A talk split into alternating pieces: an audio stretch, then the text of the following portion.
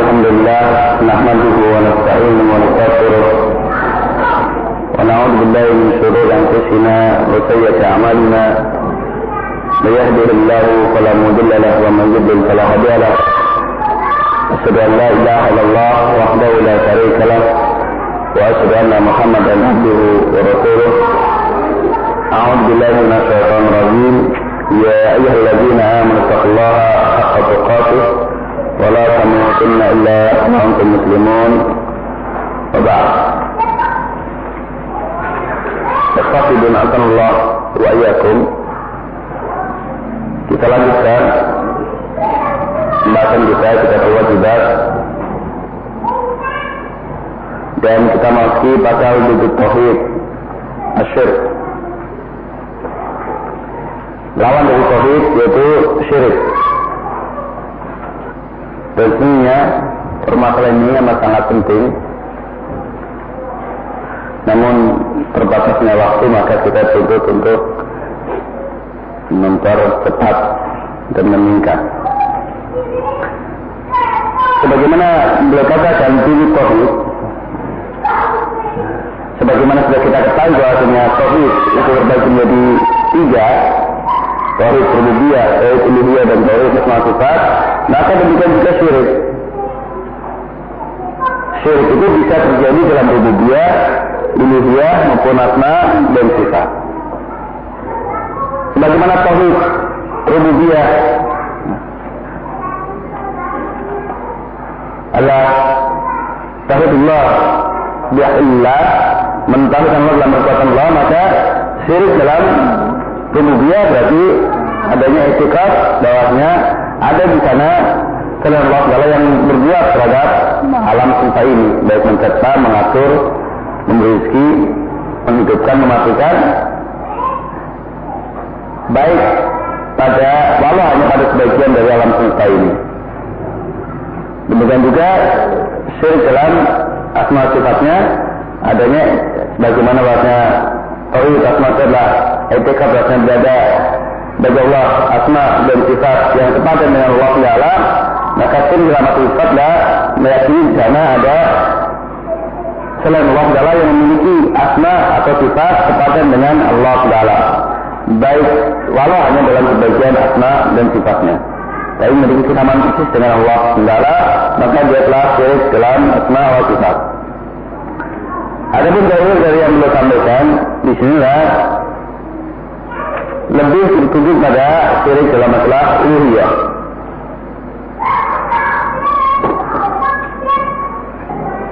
Beliau sampaikan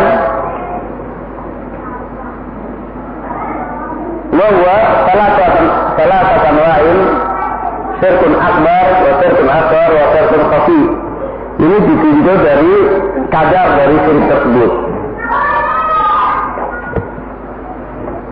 Syirik terbagi menjadi tiga, akbar, syirik besar, syirik akbar, dan syirik khafi. Ulama tidak membagi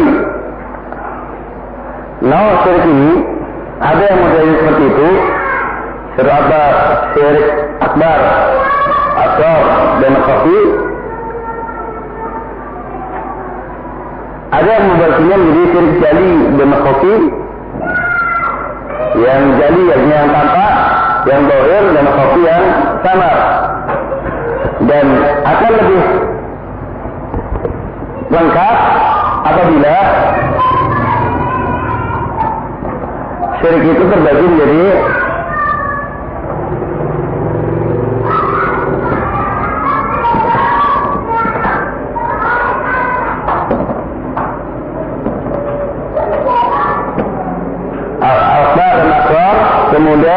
masing-masing terbagi menjadi al-jali dan al-khafi. Sudah sampai pada kalian yang definisi secara umum yaitu tasfiyatu ghairillah billah min khubutillah. Menstajarkan selain Allah dan Allah Taala dalam hal yang merupakan kekhususan bagi Allah taala.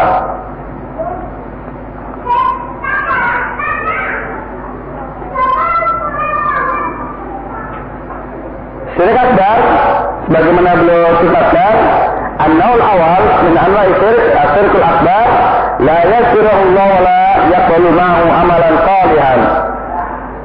Syirik akbar itu ya, macam yang pertama dari macam syirik itu syirik akbar Allah Taala adalah syirik yang Allah Taala tidak akan mengampuninya dan amalan soleh tidak akan diterima apabila disertai syirik akbar tersebut.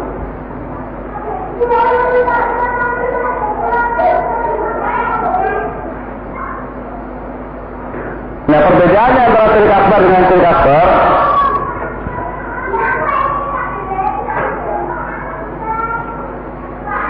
bisa di rangkum dalam beberapa poin. Yang pertama, syirik akbar mengeluarkan pelakunya dari Islam. Adapun syirik akbar tidak mengeluarkan pelakunya dari Islam. Seorang muslim yang melakukan syirik akbar maka dia keluar dari Islam, dia kafir. Apabila dia melakukan syirik akbar, tidak, belum mengeluarkan dari Islam. Yang kedua, syirik akbar pelakunya kekal di neraka. Ada syirik akbar tidak.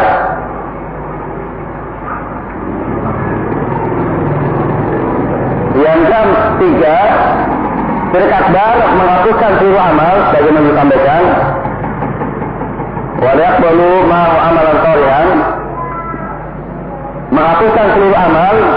Ada akbar menghapuskan amal yang tertamburinya. Syirik akbar menghapuskan amal yang tertamburinya. Syirik akbar menghapuskan seluruh amal soleh yang telah lalu dan yang akan datang Tentunya apabila dia tidak bertobat. Syirik akbar menghapuskan amal yang tertamburinya. Kemudian yang keempat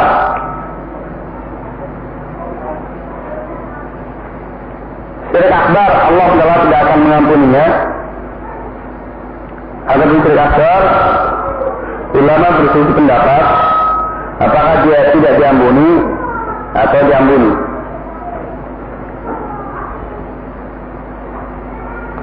Dan dohir dari mendapat Syekhul Islam dannya kadang boleh berpendapat diampuni, kadang boleh berpendapat tidak diampuni. Yang jelas, kalaupun dia tidak diampuni sehingga teradab, maka akan berakhir adabnya. Bagi pelaku terik asfar. Dan kelaziman dari bahwasanya dia keluar dari Islam, maka halal darah dan hartanya. Dari pelaku syirik nah, dia halal darah dan hartanya. Adapun syirik maka tidak halal darah dan hartanya. Itu perbedaan antara akbar dengan akbar. Kemudian masing-masing dari akbar dan ada yang jali dan kopi. Yang jali ini maksudnya yang berupa perkataan ataupun perbuatan. Yang kopi adalah yang berupa ikhtiqaf yang berupa akmalul qulub, amal-amal hati. Maka syirik yang jali, yang jelas, yang bohir, ini sebagaimana sudah kita bicarakan pada macam-macam ibadah. Apabila tujukan kepada selain Allah dari azab dan an-nadar, doa yang sudah kita bicarakan, maka semua itu adalah syirik akbar yang jali. Ada pun syirik akbar yang kopi, yaitu dari berbagai macam ibadah yang sifatnya apa? Ibadah hati, khauf, roja, kemudian apa? Eh, tawakul dan lain sebagainya yang ditujukan kepada Allah Taala dari rincian yang sudah kita bicarakan pada al-asal awal dari al-usul salata. Itu syirik akbar yang yang kopi. Kemudian syirik akbar yang jali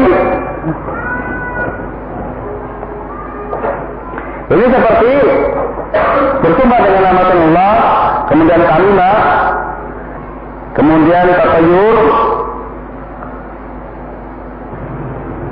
Tatayur itu apa, menganggap akan bernasib setia setelah mendengar sesuatu atau melihat sesuatu sebagai alamat tentang kesialan walaupun dia meyakini yang menafsirkan bahwa Allah SWT seluruh apa bentuk pengambilan asbab yang apa yang tidak tersisi syarat syar'i maupun qadari. Ini masuk kategori syirik asor yang jali. Yang kopi seperti ria, sum'ah. Kemudian iradatul insan diamali ad-dunya serta beramal dengan maksud mengharapkan duniawi yang jumlahnya sedikit tentunya. Nanti akan kita bahas pada akhir kuliah. Insya Allah. Dan juga i'tiqad. Bahasnya di sana ada asbab yang tidak ditentukan Allah dan Rasulnya. Ya, dia i'tiqad ada suatu sebab padahal bukan merupakan sebab secara syar'i maupun qadari. Tapi dia yakini sebagai asbab. Walaupun dia tidak mengambilnya itu sudah syirik asgar yang kopi. Nah itu gambaran global tentang eh, anwar syirik. Kita lihat apa yang boleh sampaikan. Tentang syirik akbar dibawakan beberapa dalil. Kalau Allah Azza wa Jalla, Inna Allah la yaghfiru an yushraka bihi wa yaghfiru ma duna dzalika liman yasha. Wa man yushrik billahi faqad dhalla dhalalan ba'ida. Sesungguhnya Allah tidak mengampuni dosa mempersekutukan dengannya dan dia akan mengampuni yang lebih rendah dari itu bagi siapa yang dia kehendaki. Dan barang siapa yang berbuat syirik maka sungguh dia telah tersesat dengan kesesatan yang amat sangat jauh. Ini saya kepada bahasanya Allah tidak akan mengampuninya. Jadi dia minalinar kekal dalamnya. Demikian juga Allah wa qala al-Masih ya bani Israel Rabbullaha rabbi wa rabbakum innahu may yushrik faqad harama Allah 'ala al-jannah wa ma'wahu an-nar wa min lidh-dhalimina min asar. Dan berkata al-Masih wahai bani Israel sembahlah Allah semata dia Tuhanku dan juga Tuhan kalian Sesungguhnya barang siapa yang berbuat syirik kepada Allah Taala maka Allah haramkan baginya surga dan tempat kembalinya dalam neraka dan tidak ada bagi dan ada seorang penolong pun bagi orang-orang musyrik itu eh, adzalimin ayat musyrikin. Saya pada faqad haramallahu alaihi jannah. Allah mengharamkan baginya surga. Jadi dia minah linar kekal di dalamnya. Demikian juga waqala subhanahu wa ila ma amilu min amalin faj'alnahu haba'an mansura. Dan kami kedepankan apa yang mereka kerjakan di amalan apa pun dan kemudian kami jadikan amalan tersebut seperti haba'an mansura seperti debu yang bertebaran. Faja'nau aba mansura. Tatkala amalnya tidak bernilai sama sekali. Hanya tidak diterima amalan apa pun dari orang-orang musyrikin. Karena yang dimaksudkan amilu yang mereka perbuat fa'ilnya adalah musyrikin. Yang dimaksudkan dari fa'il dari amilu adalah al-musyrikin. Wa qala ta'ala la yafraq la yahbatanna amaluka wa la takunanna minal khasirin. Dan firman pada nabinya sallallahu alaihi wasallam jika kamu berbuat syirik, saya akan hapus amalmu dan betul-betul kamu termasuk dari golongan orang-orang yang rugi. La yahbatanna amaluka. Akan hapus amalmu.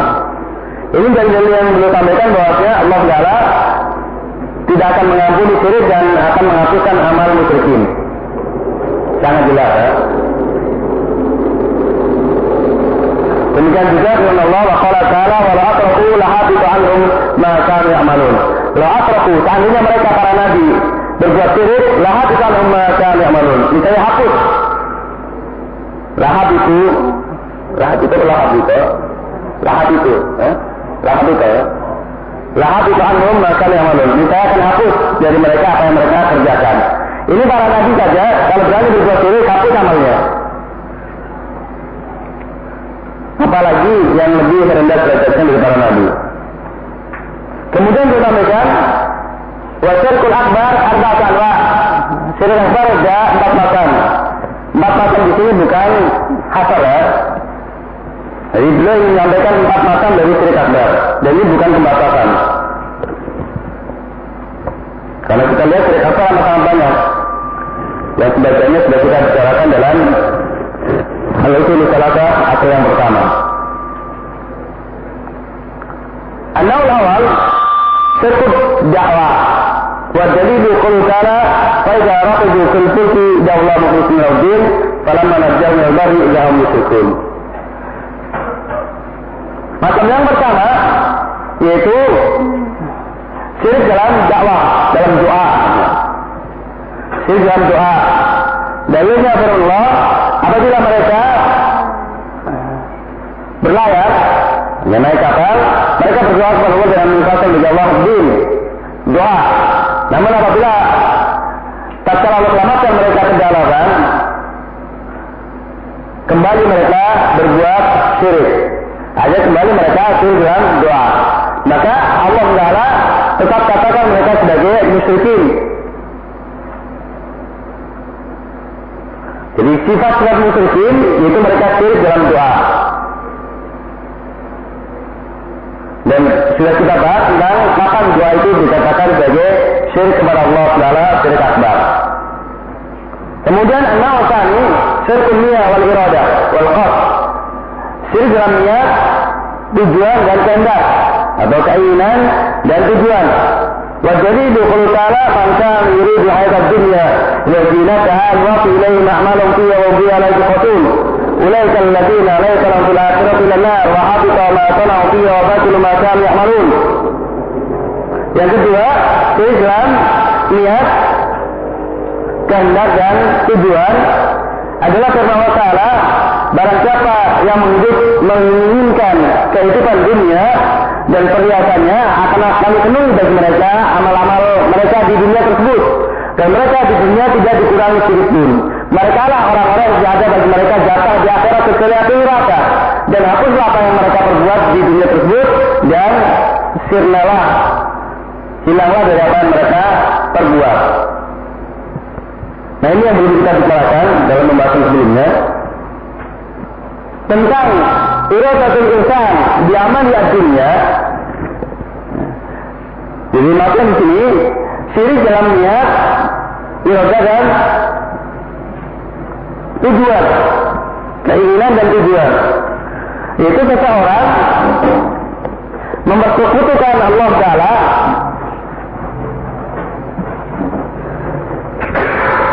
Alhamdulillah. Sebagian kecil dari syirik dalam niat, iroda dan kota adalah ria. Maka kalau ria,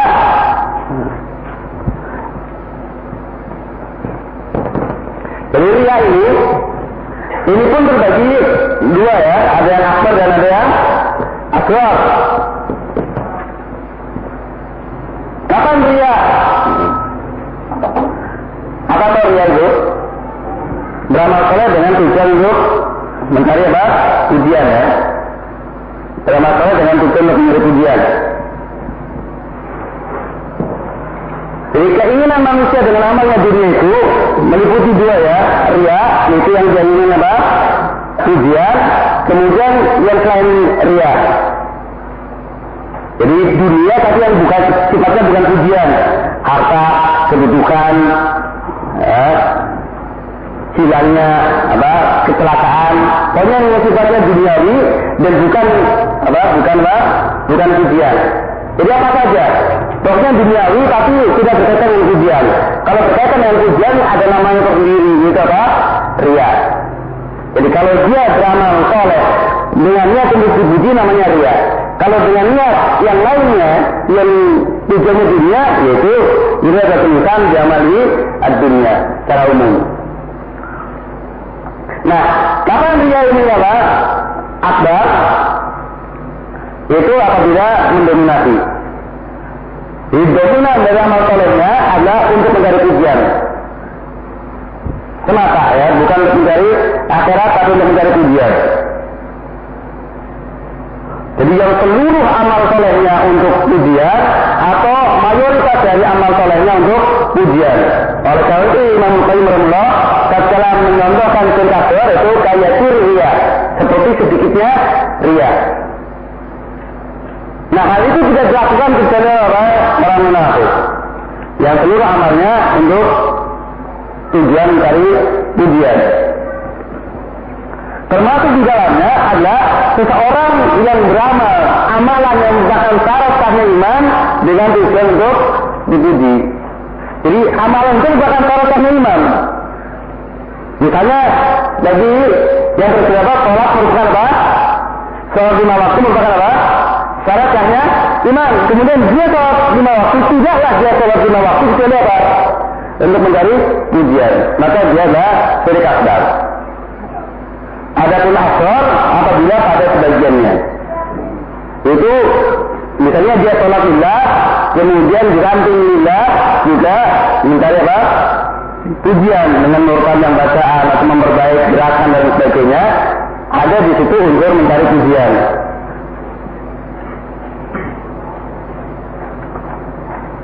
Orang baca Al-Quran dengan niat mencari pahala, tapi juga di samping itu dia apa ingin dipuji dari kebagusan bacaannya dan dari kerasinannya membaca Al-Quran dan lain sebagainya. Nah tentang batal dan tidaknya amalan tersebut ini perlu pembahasan tersendiri ya waktunya. Yang jelas itu masuk kategori dari asal.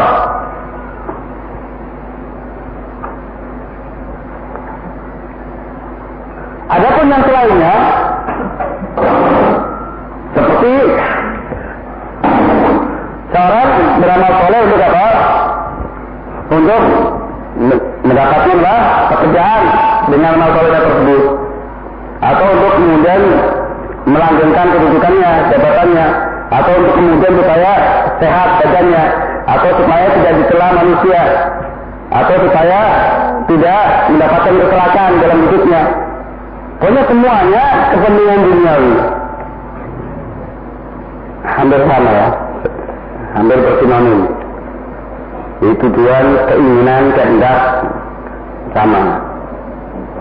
Hmm, sinonim. Tidak ada perbedaan prinsip. Dan tentang rincian dari seorang yang beramal dengan tujuan dunia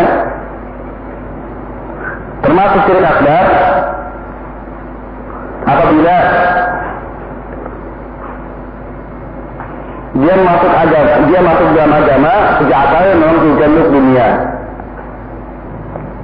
Yang kedua, seorang yang mengamalkan amalan yang apabila ditinggalkan dia menjadi kafir karena dunia. Jadi dia mengamalkan amalan tersebut, padahal amalan tersebut merupakan apa? Syaratnya iman. Tetapi dia mengamalkannya karena untuk tujuan dunia.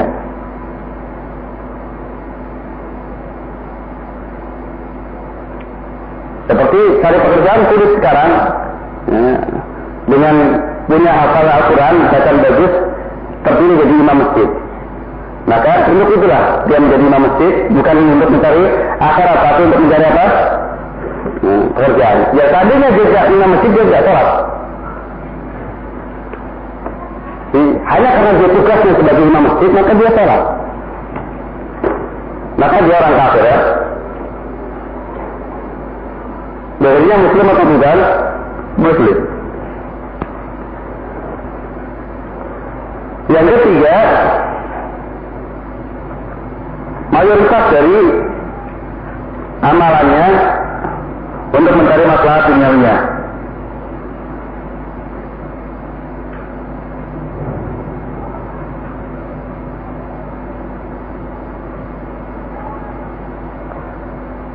Nah yang keluar dari kita itu itu masih syirik akbar.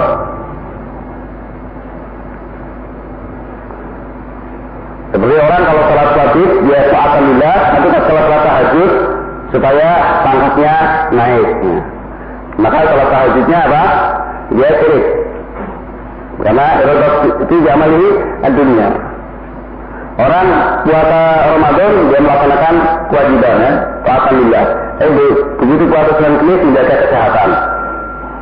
Maka ini ya, itu satu jamal dunia. Kemudian orang secara umum dia maaf melaksanakan kewajiban Allah Taala, taatlah. Tapi banyak hal dia meninggalkan maksiat kenapa? Karena katanya supaya usianya nilainya bagus. Jadi dengan cara apa? Tidak bermaksiat. Ini relatif insan diamali ad-dunia. Dan dia akan mendapatkan pahala sedikit dari amal tersebut. tergantung bentuk amalannya ya. Kalau amalan tersebut secara syariat disebutkan di dalamnya manfaat duniawi, maka apabila seseorang beramal, tapi kalau murni untuk dunia tersebut dia sirik. Tapi kalau untuk akhirat di samping itu untuk apa? Untuk duniawi karena memang syariat menunjukkan pada tersebut ada kepentingan ada ada keuntungan duniawi maka itu boleh masih diperbolehkan seperti silaturahim misalnya. Silaturahim adalah amalan ukhrawi. Tetapi syariat apa? Memberitakan bahasanya pada silaturahim itu memperpanjang apa? Banyak rezeki. Kemudian dia mengamalkan itu dua sekaligus. Untuk mencari akhirat dan untuk apa? Memperbanyak rezeki. Itu diperbolehkan. Seperti juga apa? Istighfar ya. Wa qul istaghfiru wa qul rabbak wa qul rabbakum. Kemudian wa yumditkum wa yumditkum bi amalin wa banin. Jadi istighfar bertobat kepada Allah Taala dengan tujuan apa? Takut neraka dan apa mengharapkan surga. Di samping itu apa? Dia mengharapkan apa? Itu mendapatkan keturunan dan juga taklifnya hilang. Jadi karena ada di situ bahwa disebutkan keuntungan duniawinya. Jadi kalau di situ ada disebutkan keuntungan duniawinya, maka apa? diperbolehkan. Namun yang terbaik adalah dia murni hanya untuk mencari akhirat semata. Dan dunia datang dengan sendirinya. Dunia datang secara otomatis walaupun dia tidak niatkan. Karena yang penting dia sudah memenuhi persyaratan apa, mengamalkan amalan tersebut. Allah menjanjikan dunia, maka tidak perlu dicari. Kalau itu janji Allah, pasti akan Allah penuhi. Dan bahkan ya, ulama mereka mengatakan berkurang pahala di akhirat sekadar dunia yang dia minta. Kemudian termasuk beramal dengan tujuan dunia itu beramal ikhlasan lillah setelah selesai pahalanya diminta di dunia. Dia beramal untuk Allah Taala lillah kemudian pahalanya diminta di dunia. Ya sholat pahalanya minta diganti bentuknya berupa apa kenikmatan duniawi.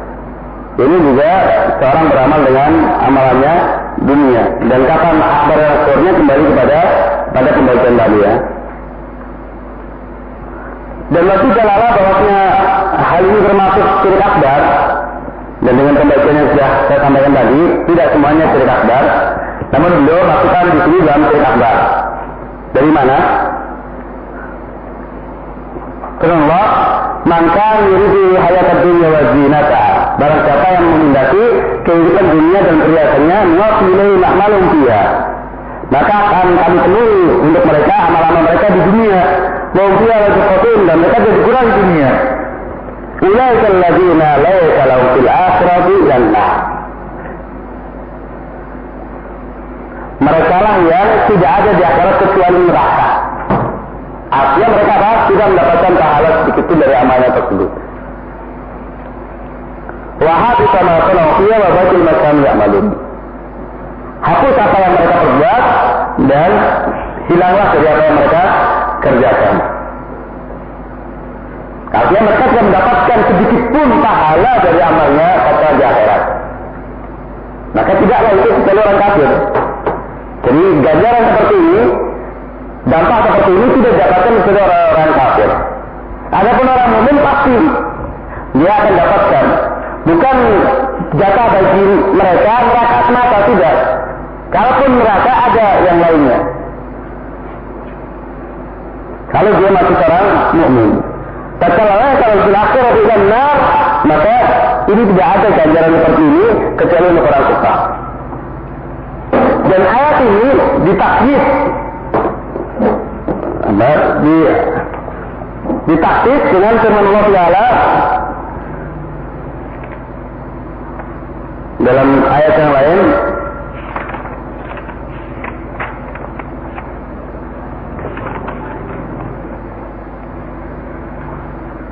Surat Al-Isra ayat 18. Supaya apa?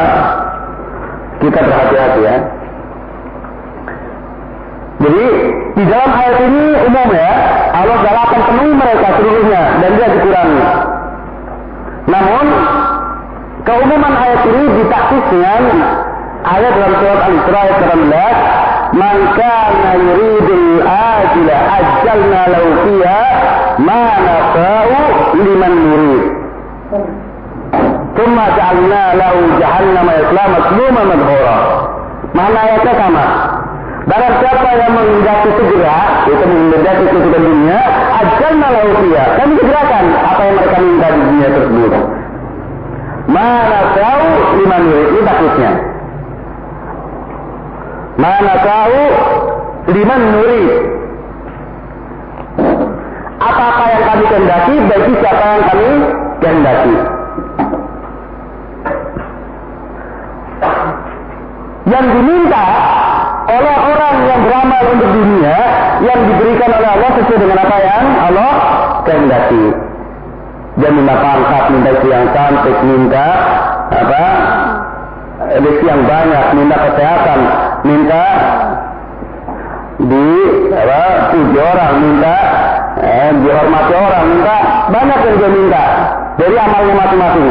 Yang diberi oleh Allah sesuai dengan apa yang Allah kehendaki. Mungkin kesehatan dia tidak diberi, tapi pangkat diberi. Istri yang cantik diberi, rezeki yang banyak tidak diberi. Ini mana tahu? Yang kami berikan sesuai dengan apa yang kami kehendaki. Kemudian lima murid, orangnya pun apa sesuai dengan yang Allah kehendaki. Dia beramal dengan amal tujuan dunia, tapi dia tidak diberi.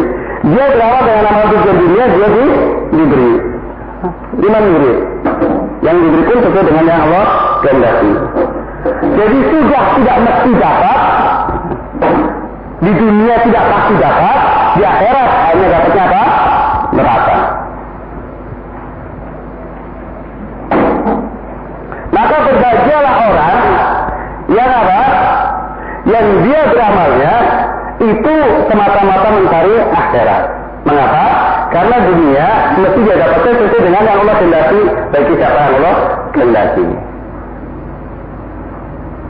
Bahkan takwa kepada Allah Taala malah merupakan asbab untuk apa, ke senangan atau untuk kebahagiaan duniawi. Tapi ingat bahwa kebahagiaan duniawi itu hakikatnya adalah tatkala seorang mendapatkan dunia yang dengan dunia tersebut dia semakin bertakwa kepada Allah Taala. Itulah hakikatnya. Maka seorang yang bertakwa kepada Allah Taala, dia apa pun yang dia terima dari Allah Taala itu sudah merupakan kebagusan baginya, kebaikan baginya. Dia kona'ah. Karena kalau dia diterima dari itu bisa jadi dia adalah menjadi kufur kepada Allah. Kalau dia kurang dari itu bisa jadi dia kepada Allah. Maka siapa yang diberikan oleh Allah itulah yang dia terima. Dia mengambil asbab aset-aset duniawi yang dinilai syar'i. Dan dia tidak menjadikan amal solehnya untuk mencari dunia. Kalau dia ingin mencari dunia dengan asbab apa? Asbab-asbab duniawi yang dikirimkan secara syar'i bukan menggunakan asbab apa? Amal soleh. Jadi kalau kita menginginkan dunia, silahkan kejar dunia sebanyak-banyaknya asal dengan cara apa? Dengan cara yang diizinkan secara syar'i. Boleh. Tapi jangan mencari dunia dengan apa?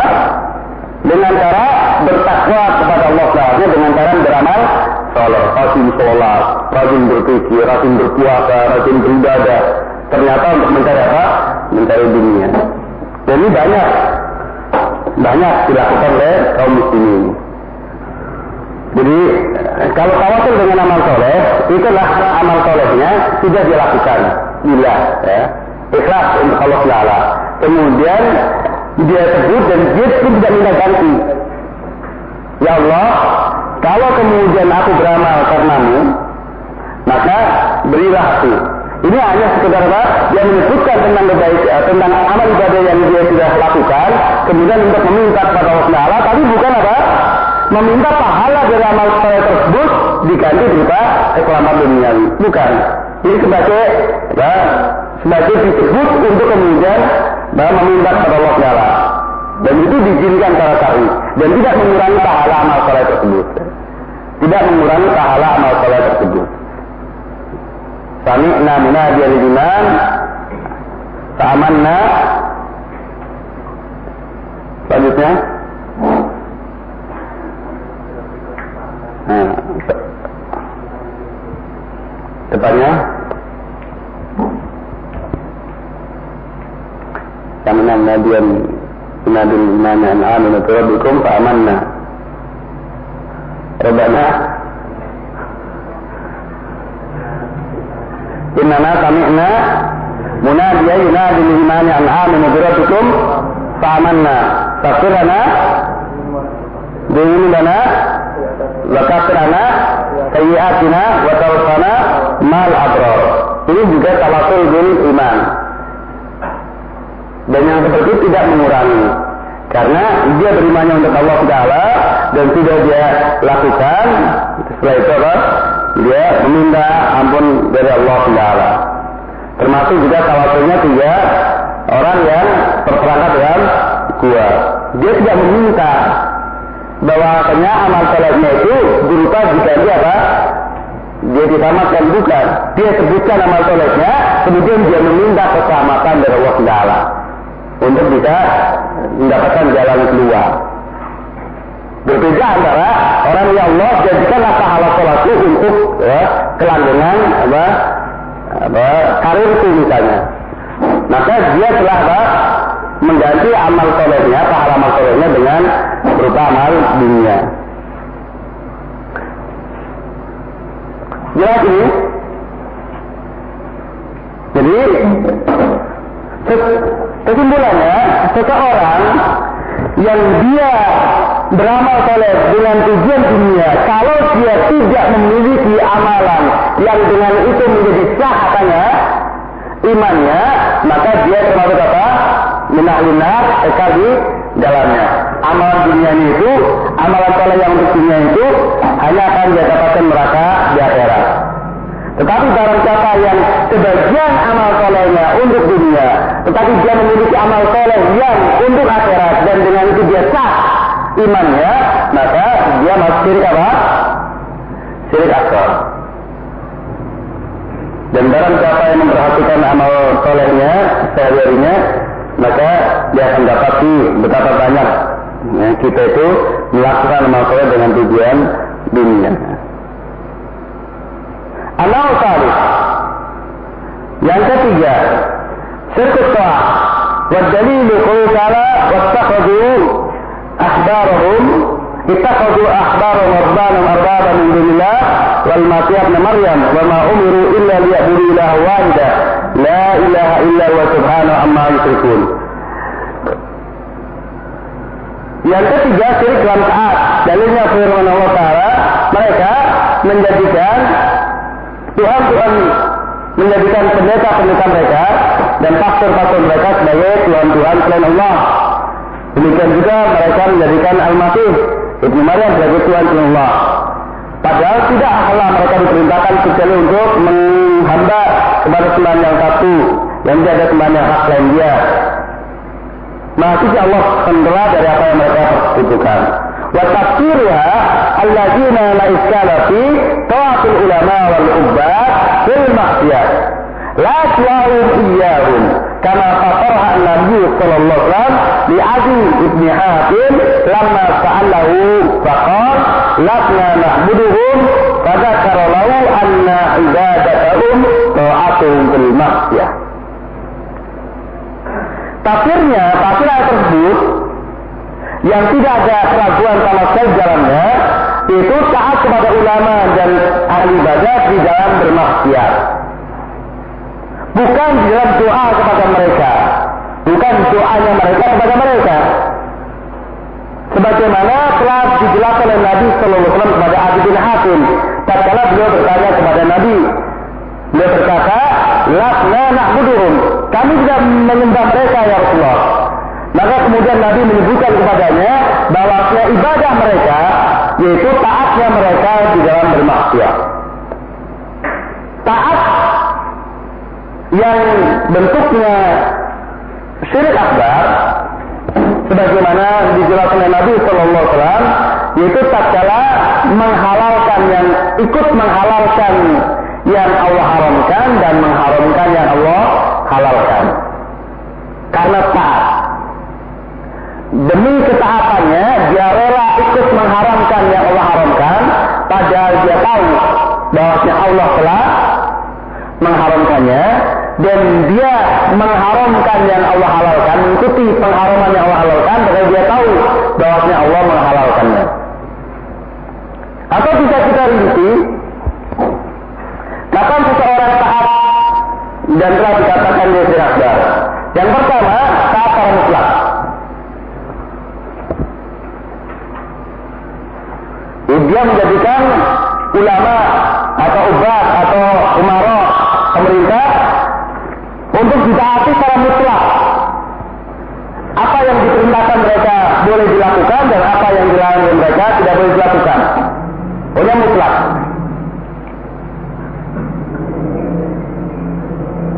Yang kedua, mentaati mereka dalam perkara yang apabila dikerjakan merupakan kekafiran dan apabila ditinggalkan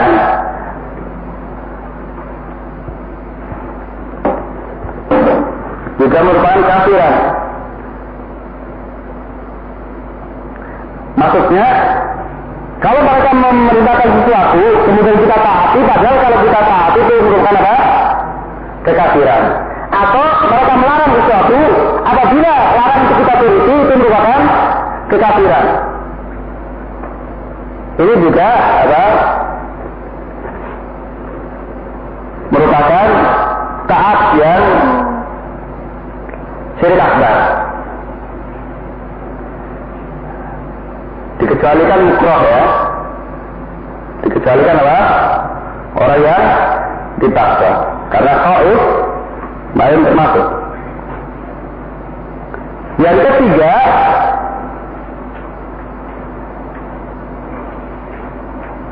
mantap dalam kemaksiatan dengan beritikad bolehnya.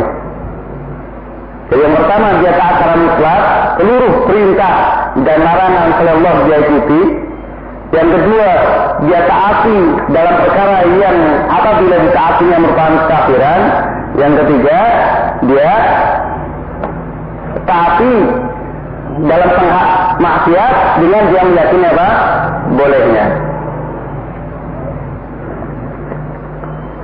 Misalnya diperintahkan untuk minum khamar. Kemudian dia berpendapat, oh kalau dia yang memerintah, maka menjadi berubah hukumnya. Nah, memang betul, khamar itu Allah haramkan. Tapi kalau dia yang memerintah, berubah hukumnya. Khamar menjadi halal, karena dia yang memerintah. Karena kecintaannya atau takdimnya. Ini terjadi seperti ini dalam apa? Para Sufia. Karena takdimnya mereka kepada suyuh mereka.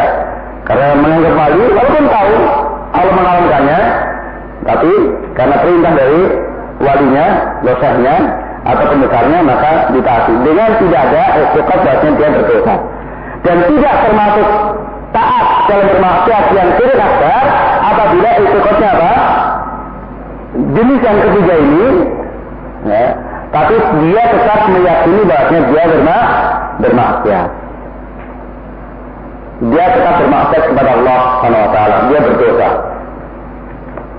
Dia taati tapi tetap dalam keadaan dia merasa berdosa. Kebetulan senang gitu. Homer halal, halal, iya iya.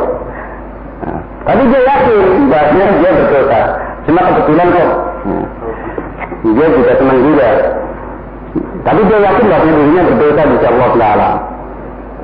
Maka dia masih ya, syirik akbar. Apabila nah, dia melakukannya karena taat pada orang lain.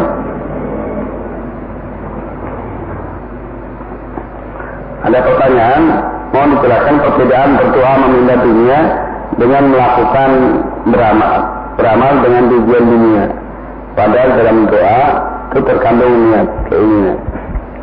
Jadi kalau berdoa maka syarat memerintahkan kepada kita, silahkan berdoa apa saja yang keminta. Walau urusan sandal ya. Iya, walaupun putusnya tali sandal itu minta kepada Allah Taala minta ganti. Jadi berdoa apa saja silahkan kamu minta kepada Allah dari dunia ini. Selama tidak melampaui batas. Karena Allah telah menjadikan doa itu sebagai sebab untuk mendapatkan apa? Dunia. Yang tidak boleh adalah amal soleh. Dalam artian apa? Yang bukan, kalau doa dikatakan amal soleh, ya yang bukan doa. Ya seperti amal ibadah, seperti berkorban, kemudian apa sholat, kemudian zikir, kemudian eh, baca Al-Quran dan lain sebagainya. Dari amal-amal ibadah yang kita lakukan haji dan lain sebagainya dengan tujuan semata-mata apa? Menginginkan dunia. Apabila saya ulang lagi apabila di sana ada syarat memang apa memberikan kebolehan untuk sambil mencari dunia seperti berhaji kemudian sambil apa nanti mau sambil jajan dari dunia atau berjihad supaya nanti juga dapat apa lima boleh. Berjihad dengan tujuan apa? Ikhlas kalimatullah di samping itu barangkali nanti menang dapat lima karena memang apa? Rasul memberikan pasti.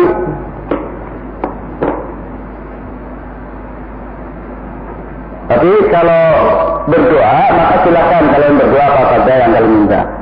Demikian juga beramal memang amal dunia, bekerja yang keras. Kemudian untuk mencari dunia, silakan. Jual beli untuk mencari keuntungannya sebanyak-banyaknya, silakan. Selama caranya halal. Kemudian النوع الرابع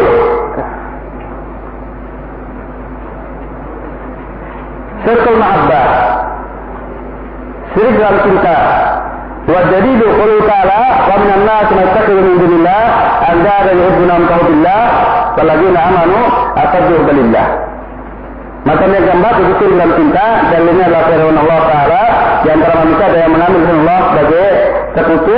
Mereka mencintai sekutu tersebut sebagaimana mereka mencintai Allah Taala. Ada orang beriman lebih cintanya kepada Allah Taala. Tentang masalah ayat ini sudah saya sampaikan kemarin. Dan saya tambahkan dalam masalah cinta. Jadi cinta yang dimaksudkan di sini adalah cinta ibadah. Itu apa?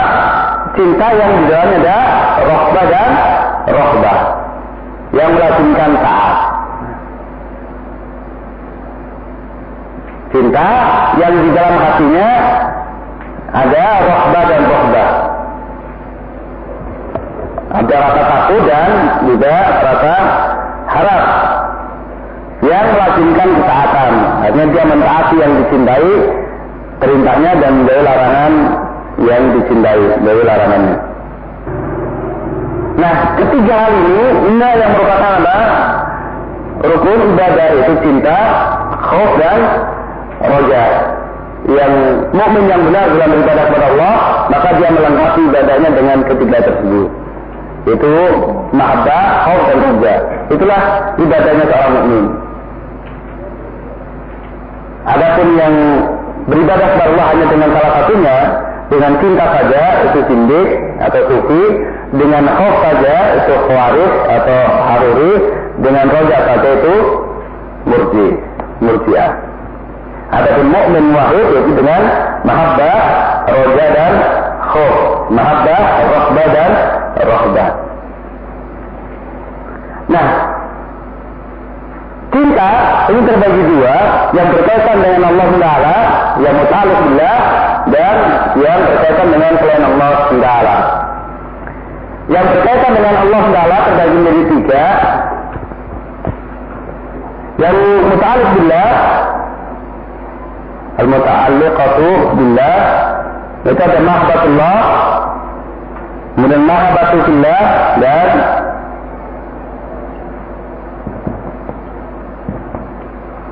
mahabbatu ma'allah. Cinta kepada Allah itu jenis cinta yang tadi. Itu apa? Yang disukai rohbah rohbah dan melazimkan taat. Adapun mahabbatu fillah yaitu mencintai Rasulullah dan wali-walinya yang lainnya dari kaum mukminin, malaikat maupun juga orang-orang soleh dari kalangan kaum mukminin, para nabi, malaikat dan orang-orang soleh dari kalangan kaum mukminin. Itu mahabbatu fillah. Jadi tidaklah dia mencintai mereka kecuali karena cintanya kepada Allah. Dan juga nah, membenci orang-orang yang dibenci oleh Allah Taala. Adapun mahabbatu Allah, cinta bersama Allah Taala yaitu cintanya kaum musyrikin pada sembahan mereka. Ingat, cinta dalam ayat ini. Wa minan mereka billah anda ada yu'minu engkau billah. Cintanya mereka inilah yang namanya mahabbatu Allah. Cinta bersama Allah Taala. Ini cintanya musyrikin kepada sesembahannya. Karena mereka mencintai Allah, kami itu juga mencintai selain Allah Taala dengan cinta ibadah. Adapun yang kedua, al-muta'alliq bi inilah yang awal dimaksud cinta tabi. Mahabbatu tabi'iyah. Mahabbah yang tabi'i, yang manusiawi.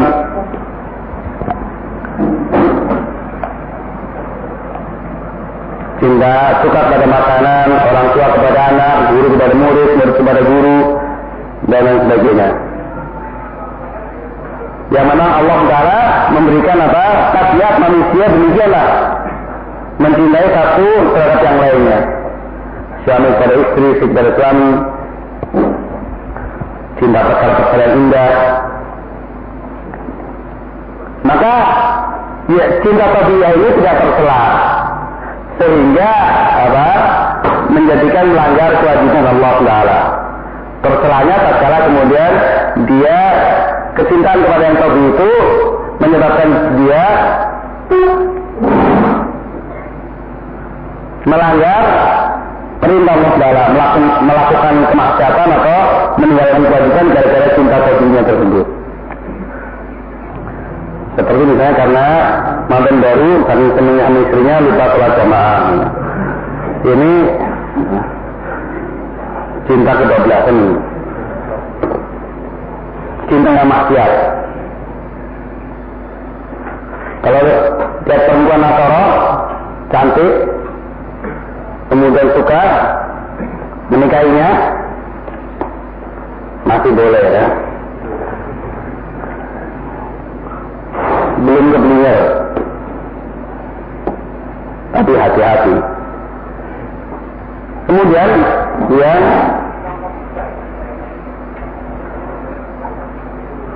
makan kedua ya dari amal syirik.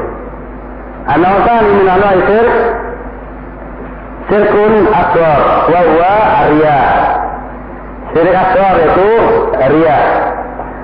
Penyebutan ria di sini contohnya ya, bukan definisinya. Adapun definisi syirik akbar ada dua ulama, ada dua definisi yang sangat ulama dan kedua-duanya diterima. Yang pertama yaitu suatu sesuatu yang dikatakan syirik oleh syariat namun belum mencapai derajat akbar. Sesuatu yang dikatakan syirik oleh syariat,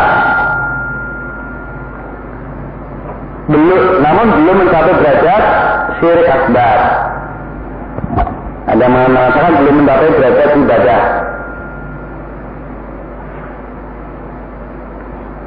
Yang kedua, ini yang lebih umum, lebih luas, definisinya segala sesuatu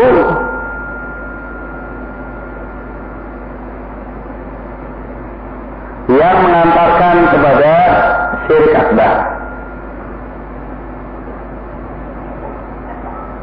Baik berupa perkataan, perbuatan maupun etikot. Namun tetap ada kadar perbedaannya antara yang syirik akbar menurut definisi kedua dengan syirik akbar menurut definisi pertama. Tingkatannya lebih tinggi apa? Syirik akbar menurut definisi pertama aja kalau sudah dikatakan syirik secara syar'i, maka lebih besar kedudukannya kalau baru dikatakan syirik jadi siapa? Karena dia merupakan apa? Perantara. Tapi syariat belum apa? Belum menyebut secara khusus bahwa perbuatan itu adalah perbuatan syirik.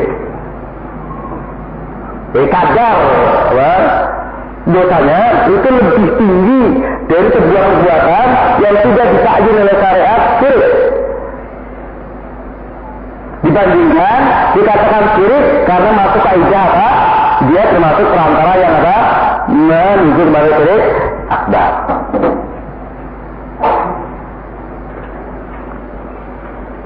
Nah di antara yang tidak ditakjil oleh syariat bahasa itu syirik adalah ria. Akhtafu ma alaikum asyirikul asyur. Tapi ilanu wa qala arya. Rasul bersabda, perkara yang paling aku khawatirkan dari perkara yang aku khawatirkan menimpa kalian adalah syirik asyur. Kemudian beliau tanya apa itu? Belum jawab ria. Belum jawab ria sebagai sebagai contoh, bukan sebagai batasan. Agar ria adalah perkara syirik asyur yang paling mudah menimpa umatnya. Dan ria di sini tadi sudah rinciannya sudah saya sampaikan. Kapan ria itu masih berkedudukan sebagai syirik akbar dan kapan ria itu sudah berubah menjadi syirik akbar. Nah syirik akbar ini banyak macamnya. Gambaran syirik akbar kalau kalian sudah bisa apa, eh, menggambarkan masalah kita sudah selesai membahas an-na'u ibadah dari al-usul salata. Adapun syirik akbar itu ada yang sifatnya apa? amal. Kemudian yang berupa amal, kemudian akhlak dan sikap. Seperti taklik vitamina, atau dan lain sebagainya. Pembahasan lebih lengkap ada dalam kitab Bukhari ya. Di mengalungkan tamina, gelang atau kalung untuk menolak bala, kemudian tatayur, jadi menerbangkan burung untuk mengetahui ini apa safarnya dia membawa peruntungan atau kerugian, kemudian ya, burung. Dan itu dengan iya apa? Kalau terbangnya ke kanan, alamat bagus. Kalau terbangnya ke kiri, alamat kejelekan. Kalau terbang kiri, ya jadi. Ini dari perbuatannya, dari zolirnya itu tidak sor. Selama tidak disertai apa? Eh, etikot. Hanya etikotnya masih benar. Bahwa kejelekan dan kebaikan seluruhnya takdir Allah Taala. Etikotnya masih benar. Kemudian akal seperti Perkataan apa? Alhamdulillah. Alhamdulillah. Masa Allah, perkataan masa Allah wasir, bersumpah dengan nama Allah, berkata masa Allah wasir, apa yang Allah kendaki dan kamu kendaki, dan lain sebagainya. Jadi berupa perkataan. Adapun syirik akar, syirik etikot berupa Arya, Sum'at, dan Nabi. Berdasarkan jamiah dunia, Kemudian nah, etikot bahwa di sana ada asbab padahal tidak terbukti secara tari maupun kodari. Dalilnya والدليل قال تعالى فمن كان يرجو لقاء ربه فليعمل عملا صالحا ولا يشرك بعبادة ربه أحدا Barang siapa yang mengharap berjumpa dengan Tuhannya, maka hendaklah dia beramal soleh dan jangan dia mempersekutukan dengan Tuhannya dengan seorang pun. Walau di dalam terapi ahada. Sesungguhnya ayat ini bisa berlaku untuk syirik akbar. Namun karena yang namanya syirik, kalau itu namanya syirik kita boleh berjaya dengan ayat-ayat yang berbicara tentang syirik akbar. Dan itulah uh, salah. Jadi perbuatan salah itu mereka biasa berjalur untuk perkara yang akbar dengan ayat-ayat perkara yang akbar. Sebagaimana Ibn Abbas radhiyallahu terjadi dengan firman Allah, "Fala tattabi'u anda dalam antum ini untuk perkataan seperti ini. Maka Allah kemudian laula boleh belajar itu kalau tidak ada itu misalnya pencuri itu masuk dan sejenisnya. Itu dibeli dengan firman Allah kalau tajal bila anda dalam tentang lamun padahal firman Allah ini untuk syirik apa? Untuk syirik sedar. Demikian juga itu yang nyaman. Kalau melihat ada orang mati apa? Kamina, maka gelas dari kuningan, kemudian mencapu dan membuangnya karena itu untuk apa? Penolak penyakit. Kemudian membawa Allah wa ma yu'minu aktsaruhum billah illa wa musyrikin. Tidaklah mereka beriman kepada Allah kecuali kebanyakan mereka berbuat syirik. Padahal ayat ini adalah tentang musyrikin syirik akbar. Demikian juga ayat ini. Jadi barang siapa yang ingin berjumpa dengan Allah dengan selamat, maka hendaklah dia beramal soleh dan jangan berkenan dalam dengan eh, seorang pun dari makhluk ini. Nah karena riak namanya syirik maka juga masuk dalam keumuman wala yusrik bi ibadati rabbi ahada. Karena riak termasuk mempersekutukan dalam ibadah walaupun kadarnya asghar. Dan terakhir Allah salih min anai syirkun khafi والدليل عليه قوله صلى الله عليه وسلم الشرك في الأمة أخفى من دليل النملة السوداء على صفات سوداء في ظلمة الليل Mazhab yang ketiga adalah kopi, yaitu yang samar. Dalilnya sabda Nabi Sallallahu Alaihi Wasallam syirik pada umat ini, pada umat ini lebih samar dibandingkan akar perjalanan semut.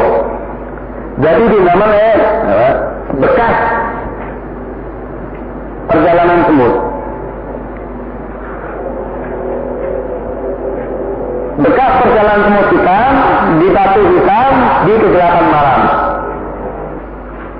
Adapun kafarahnya adalah sabda Nabi doa diajarkan Nabi Sallallahu Sallallahu Sallallahu Alaihi Wasallam Allahumma inni a'udzubika an usrika bika shay'an wa ana a'lamu wa astaghfiruka min ad-dhanbi alladhi la a'lam. Allahumma ya Allah aku berlindung kepadamu dari berbuat sesuatu kesyirikan pada aku mengetahuinya dan aku mohon ampun dari memohon ampun kepadamu dari dosa-dosa yang aku tidak ketahui. Ini di antara ya, doa yang diajarkan Nabi Shallallahu Alaihi Wasallam agar kita terhindar dari syirik yang kita ketahui maupun yang tidak kita ketahui.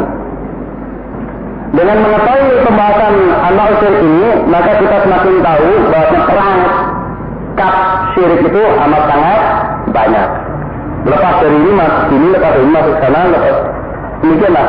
Itu sesuai dengan kata-kata untuk kemudian melindungi dari kanan, dari belakang, dari ya, samping kiri, dari depan.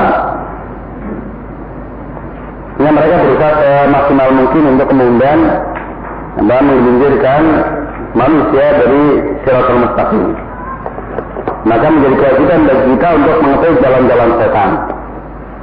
Kalau tetap dulu kutuati setan, jangan kamu ikuti apa? Jalan-jalan setan. Nah kalau kita tidak tahu jalan-jalan setan, dari mana kita untuk melakukan perintah ini? Jangan ikuti jalan-jalan setan.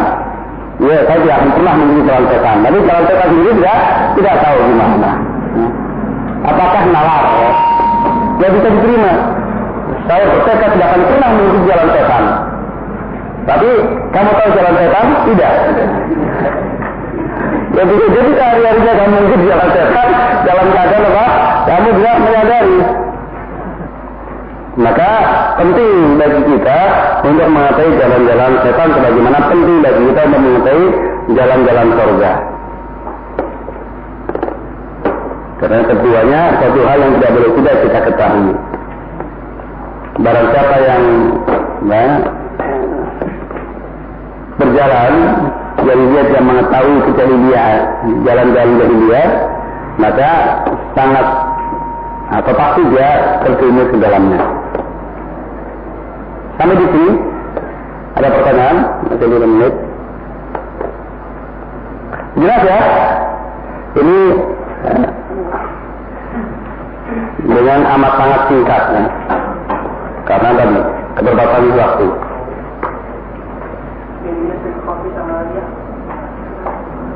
Ini tadi dijelaskan bahwasanya syirik syirik akbar berbagi apa? Jali dan kopi, syirik akbar berbagi jali dan kopi. Maka ria ini termasuk dalam syirik kopi. Kalau kemudian dia memasukkan di sini, misalkan ria dan kopi, maka kopi ini yang lebih samar lagi dari ria. Karena kadang seorang apa? Ada apa saja berbuat ria. Nah ini dia tidak tidak sadar. Jadi lebih samar lagi. Jadi sampai pun di, pelakunya tidak sadar bahwa dia telah melakukan syirik.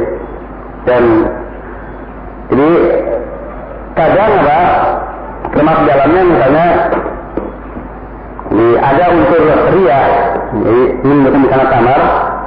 Ini dia lebih suka kalau kemudian orang menyalami lebih dulu. Atau dia suka kalau kemudian apa? Kalau kemudian ya begitu dia masuk dia apa ada yang apa ada yang datang kepadanya kemudian ada ngobrol atau dia juga dia merasa bersedih hati merasa kecewa kalau kemudian orang kok cuek saja sama dia padahal dia kan ahli sekarang mengapa mendorong dia untuk kemudian apa? Dia merasa kecewa. Tapi orang tahu saya ini ahli loh saya ini kok kemudian saya jatuhnya cuek saja kemudian ada kecewaan dalam dirinya. Kok kau nggak mengerti siapa saya? Nah itu kadang tidak kita sadari bahwasanya untuk apa selama ini kita beramal sehingga tatkala orang tidak memperhatikan kita kok kemudian kita merasa bahwa kita itu memiliki kedudukan lebih dengan beribadah ini diadakan manusia sehingga orang mestinya lebih lebih hormat kepada saya tidak kemudian cuek-cuek begitu kalau kepada dia wajar lah dia tidak pernah beramal. Kalau saya kan lain. Nah, kadang dia disadari ya. Kadang dia sadar. Maka apa? Maka kita tentu tempat menghafal Muhammad sangat banyak. Dan nanti bisa baca rincian ria agak satu yang mudah kami dapati dan agak satu di ya, di Bujul Qasidina yang sudah terjemahkan itu. Kami bisa lihat di situ. Bagaimana apa?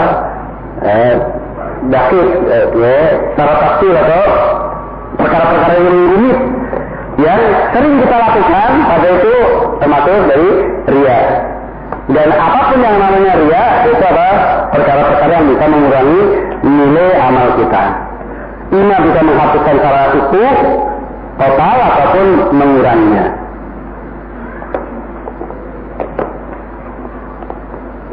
Nah itu bisa jadi yang termasuk hoki lebih dari sekedar ria. Kalau kalau kita beramal dan sholat kemudian apa? Dengar suara kotak-kotak adalah ayam lewat. Nah, ada apa maka dari syarat ciri seseorang itu apa dalam ibadahnya itu bersih sekali dari ria, ria kalau tidak ada bedanya antara yang menyaksikan dia penggembalanya atau yang digembalakan. Kalau tidak ada perubahan sama sekali, jadi apakah orang yang melihat atau ayam atau kambing yang melihat sama saja, itu pertanda alamat bahasanya dia itu ya bersih dari ria. Tapi kalau ada perbedaan, itu alamat bahasanya sama saja ria. Maka bagaimana kalau kita sholat yang lihat kambing di belakang? Kemudian memperkuat kekuasaan atau tidak? Dengan tatkala yang melihat itu teman-temannya sendiri atau eh, bahkan orang-orang yang diinginkan sesuatu darinya. Bagaimana sikap dia? Kalau ada perubahan, maka itu alamat. Bahwasanya ada dalamnya ria. Itu sebagai alamat. Maka waspadalah. Jadi karena Allah akan menjadi dinamar lebih samar daripada bekas perayaan semut. Coba bayangkan ya, semut lewat di batu hitam di kegelapan malam. Semutnya saja tidak kelihatan. Apalagi apa? Bekasnya. Semutnya saja tidak kelihatan apalagi bekasnya. Jadi dinamanya bekas lewatnya semut Kalau di siang hari, karena sering lewat, bisa jadi. Jadi tadi semut lewat. Atau di, di pasir mungkin. Ini di batu hitam, di kegelapan malam. Semutnya semut hitam. Itu lebih sama dari itu. Yang menunjukkan tidaklah orang mengetahui bahwa dalam amal perbuatannya ada apa? Adanya kecuali orang yang memiliki atau besar yang di hatinya itu ada cahaya, ada sinar yang luar biasa. Sehingga walaupun kemudian tapi karena pantaran nur ya, dalam hatinya itu luar biasa, maka melihat dia ada ini, maka langsung dia waspada. Maka ini memang bergantung dengan apa ketakwaan seseorang. Itulah bahwasanya apa hidayah itu marofit dalam diri seorang. Jadi semakin seorang itu bersih dari dosa-dosa dan apa, bertakwa semaksimal mungkin, maka cahaya hati itu semakin luas, semakin lebar, semakin besar. Sehingga dia bisa mampu menerapkan dalam jarak yang amat sangat jauh. Jadi tidak ada perkara kesesatan sedikit pun kecuali setelah terdeteksi sebelumnya. Itulah ya, dampak dari ketakwaan yang hati pada diri seseorang. Dan itu hanya dikaruniakan Allah Taala kepada siapa di antara hambanya yang dia pilih. Demikian yang Allah wa yakum. Bagaimana ini? Masih tersisa akan kufur dan akan menikah. Mana itu ya? Jadi demikian dari saya.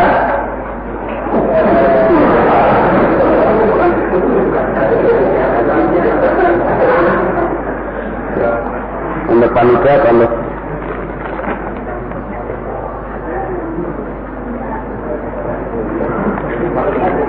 dijawab besok saja kalau ada pertemuan. Selamat. Anak lama belum nikah, sudah Allah, Allah,